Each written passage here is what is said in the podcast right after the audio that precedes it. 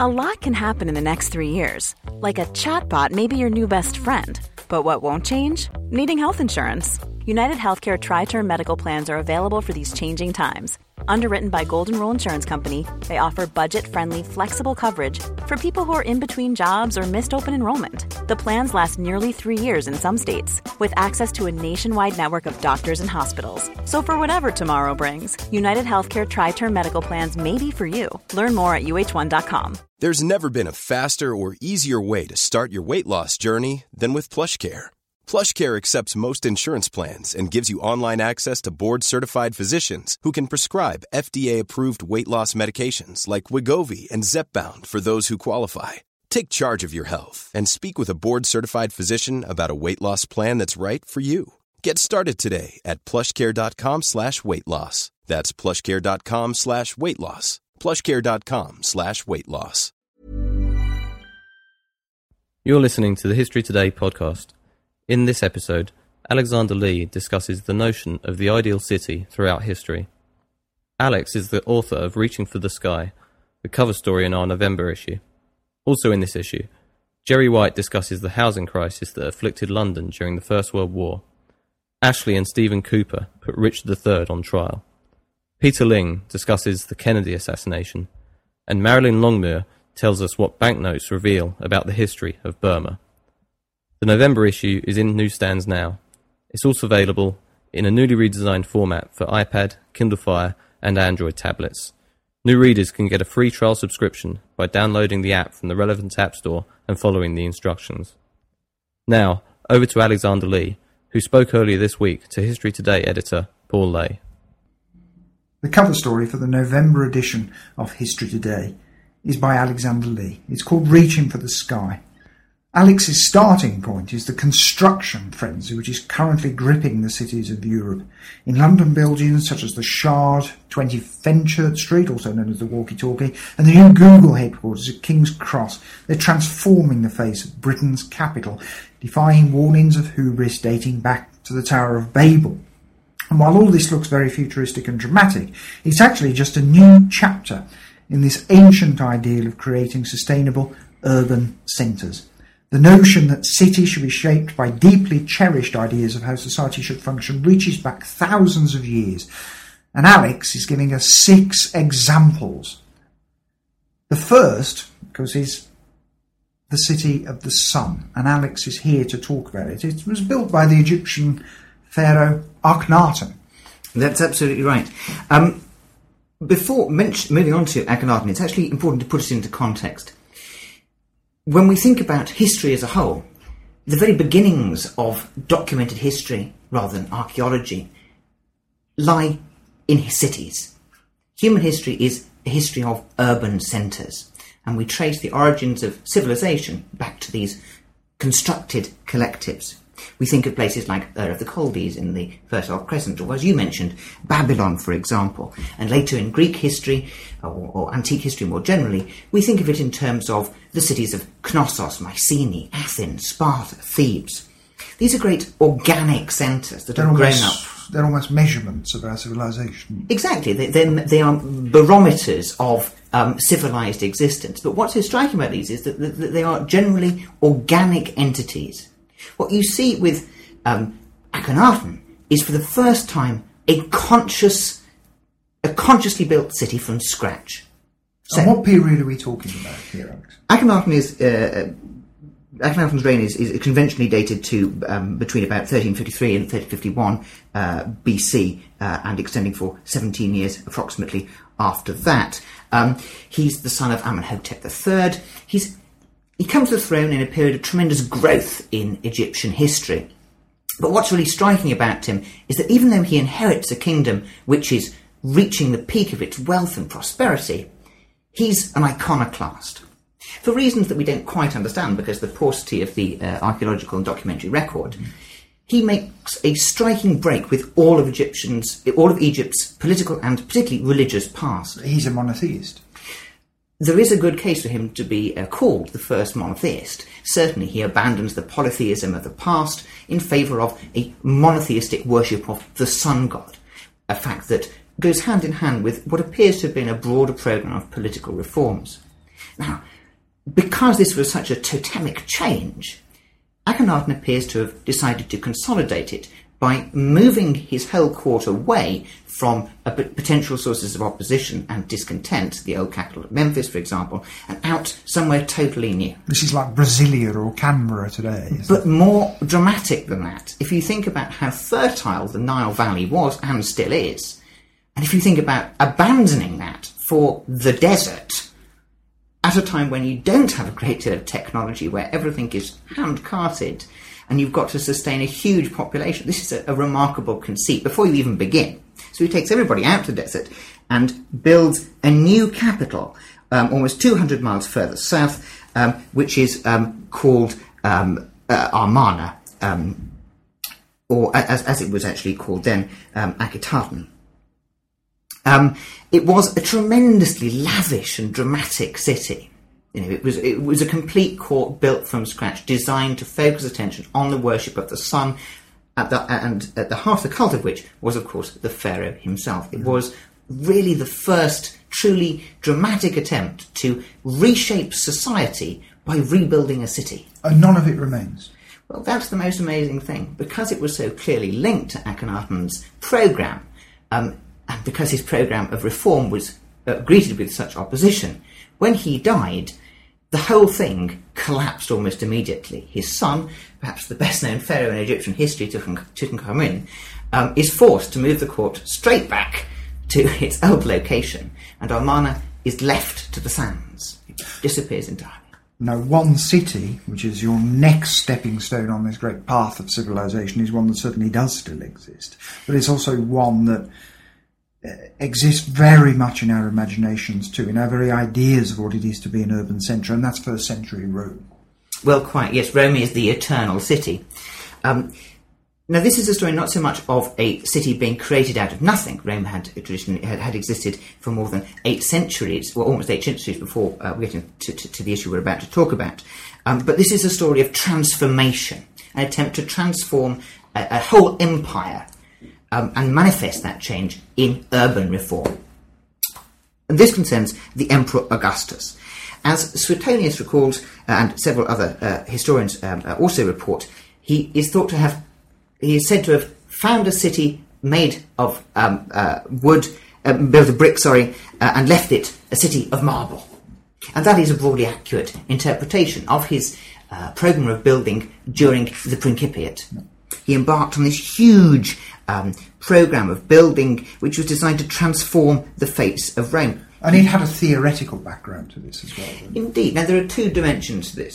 The first one is to, to locate this, as with Akhenaten, in the kind of political and economic um, uh, context, and the other one is a more intellectual context. Yeah. Politically and economically, Augustus was really, you know, he'd come out of the, the second um, uh, triumvirate, uh, uh, another period of brutal civil war, the collapse of the old Roman Republic, and he's trying to establish a new form of rule that that is ultimately based on tribunician power, the power which is supposed to be grounded in the people. This is often forgotten. Yeah. So a broader programme of beautification, um, of improving public amenities, goes hand in hand with the idea of gaining popular support for his consolidation of tribunician power in his own hands. Intellectually, however, it's very closely related to a much bigger kind of cultural shift in attitudes towards architecture.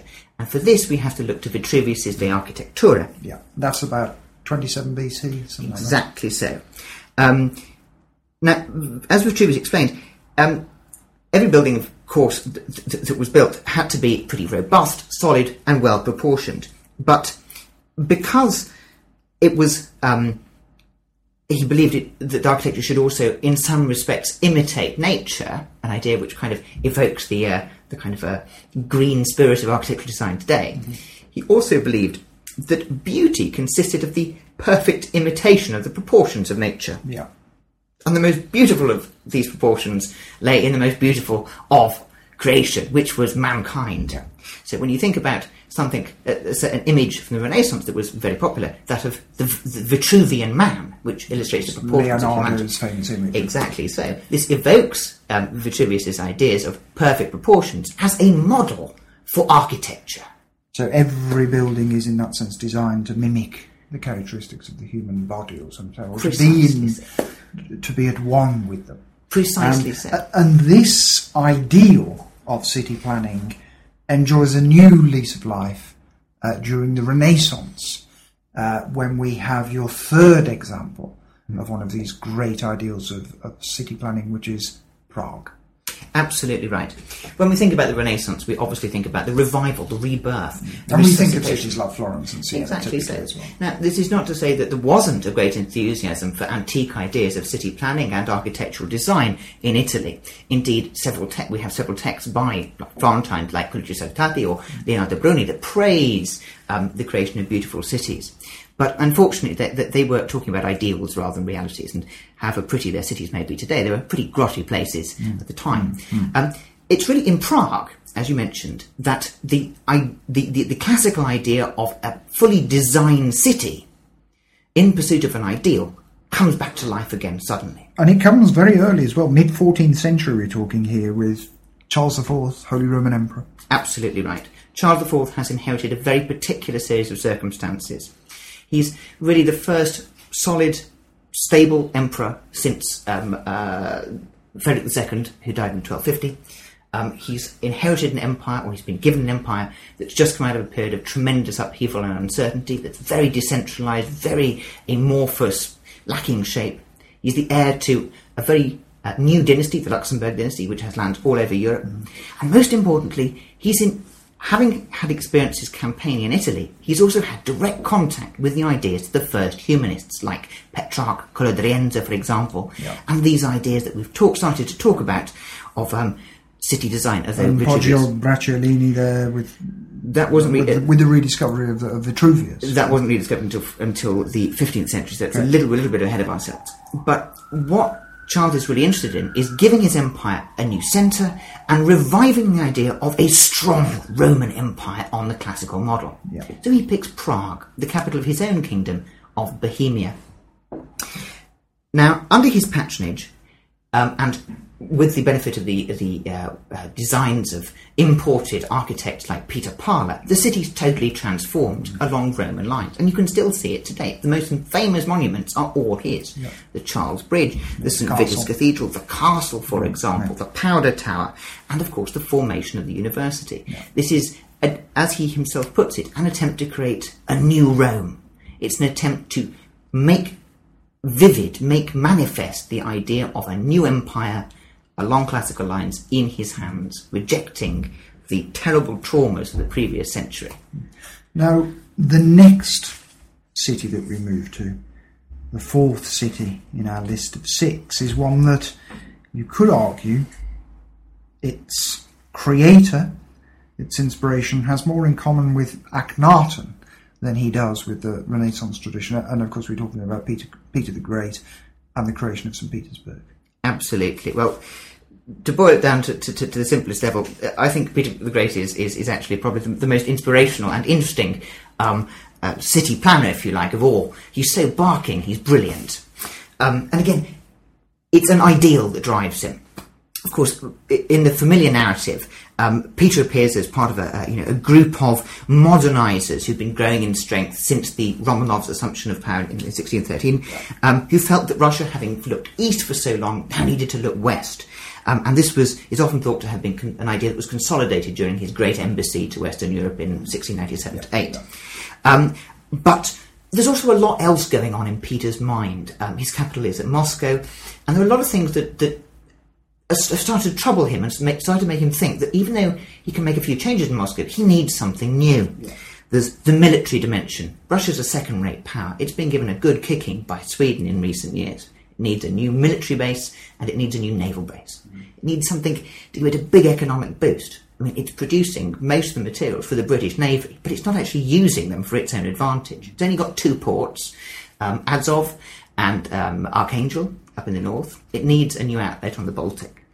Um, and, of course, there's also the problem of domestic politics. Moscow's too hot to handle. As soon as he came back from his great embassy, there's a rebellion of the guards in Moscow. So, a bit like Akhenaten, he knows that reform is going to have to involve relocation. Yeah, yeah. So, like Akhenaten, he looks somewhere new.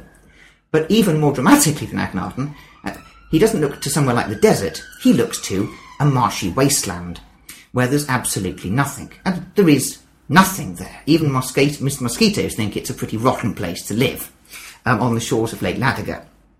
Um, Peter, however, isn't put off. He decides that he's going to use what is now the site of, of Saint Petersburg as his uh, as his new capital. He starts work in seventeen oh three, um, and he he's really um, he puts everything into it. Within a few years, more than five percent of the whole state budget is devoted to building this new city. He puts limitations on who can use stone across the whole of Russia. So you know everything's being poured into Saint Petersburg. Yeah, yeah. Foreign architects are brought in. Armies, literal armies of people are drafted into service and to it, build it. Comes at colossal human cost as well. Immense, mm-hmm. Absolutely immense. Um, but, in, and in a sense, I, I think it's entirely justified and telling that I think it was Dostoevsky who later described it as the most um, abstract and intentional city on earth. The, the only downside of that is that, you know, this this is um, so intentional that it had to be built with blood. Yeah. And it, it, it is arguable that that was a, a stain that, that's lived with the city ever since, really. And even now, the city seems overwhelming. It, it, it's, it's almost as though one is in an oversized city, an oversized creation. Um, Indeed, so, yes. We're going now for our fifth example to a city which is wholly organic, one might say, London, which just, we talk about Rome as the eternal city, it almost seems as though London's taken on that mantle these days, still maintains its role as a global city. And we're talking about the creation of a new part of that city, London, um, which takes place under Prince Albert. We're talking about Albertopolis. Exactly so. This, this, in a sense, is a story not so much of the, the recreation of a city as a whole, but rather of a portion of it that is, in in in a, in, a, in a way, proportionate to Albert's role within um, British society during his all too brief lifetime. Um, but again, you can see this idea of an ideal which Albert has, to, to, to a certain extent, um, transplanted from Germany uh, to a certain degree.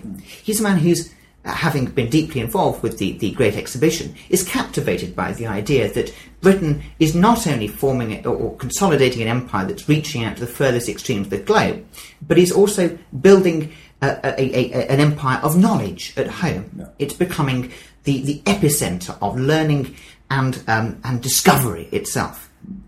But being a socially responsible type, he's also concerned that this learning that is being pursued in, in, in Britain to a greater extent than any anywhere and ever before, um, should be made available to people.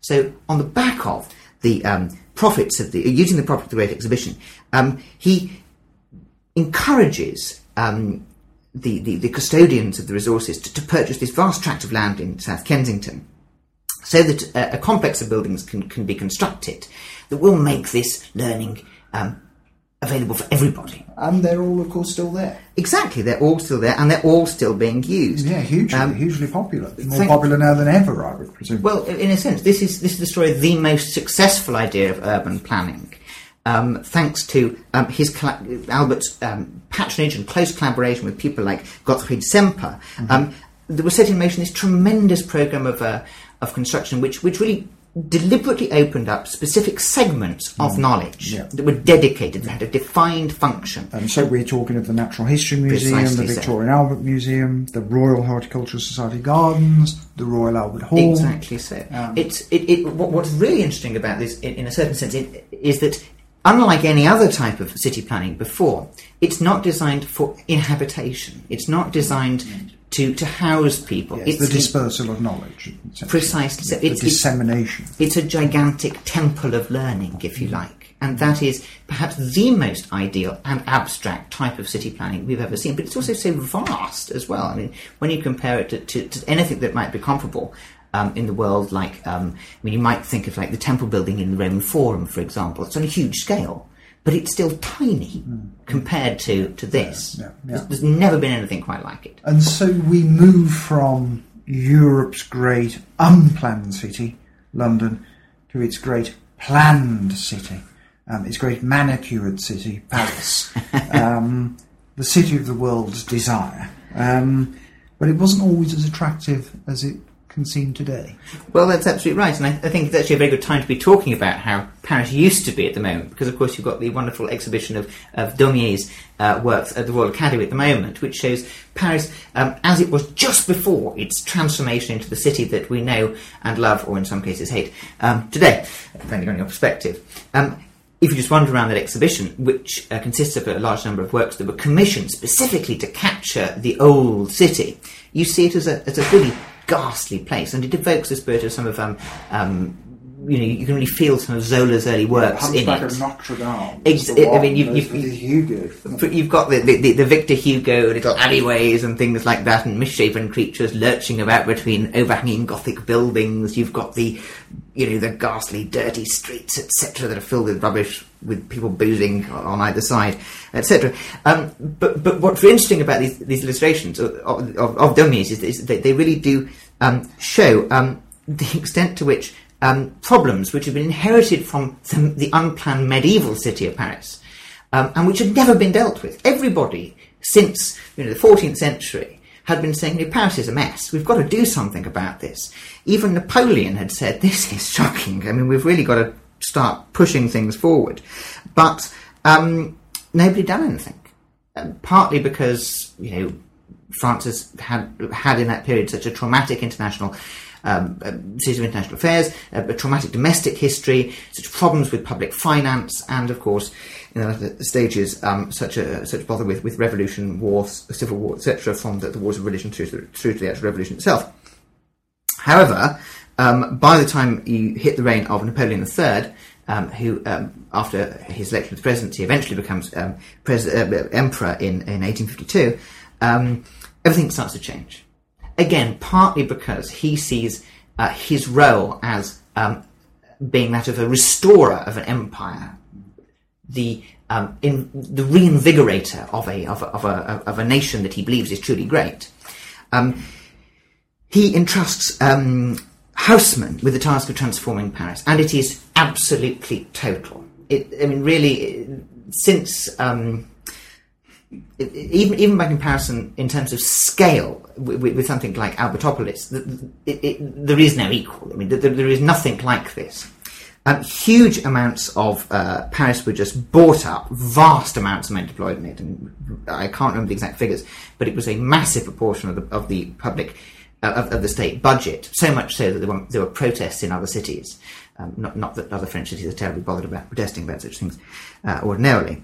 Um, great tracts of the city were just completely demolished, um, sanitation was improved, um, boulevards were widened, large squares were constructed, aqueducts introduced, um, communications improved dramatically. We have to remember, of course, that this is the time of the, the real growth of um, of the railways. Mm. Um, this is the time, of course, when, when you have a lot of novels also written about Paris and its stations and outlying stations, like, of course, um, La Bête Humaine, um, for example. You have the great stations like Gare du Nord, Gare de Lyon, for example, constructed at this point to make it a city that can reach out to the, to the provinces.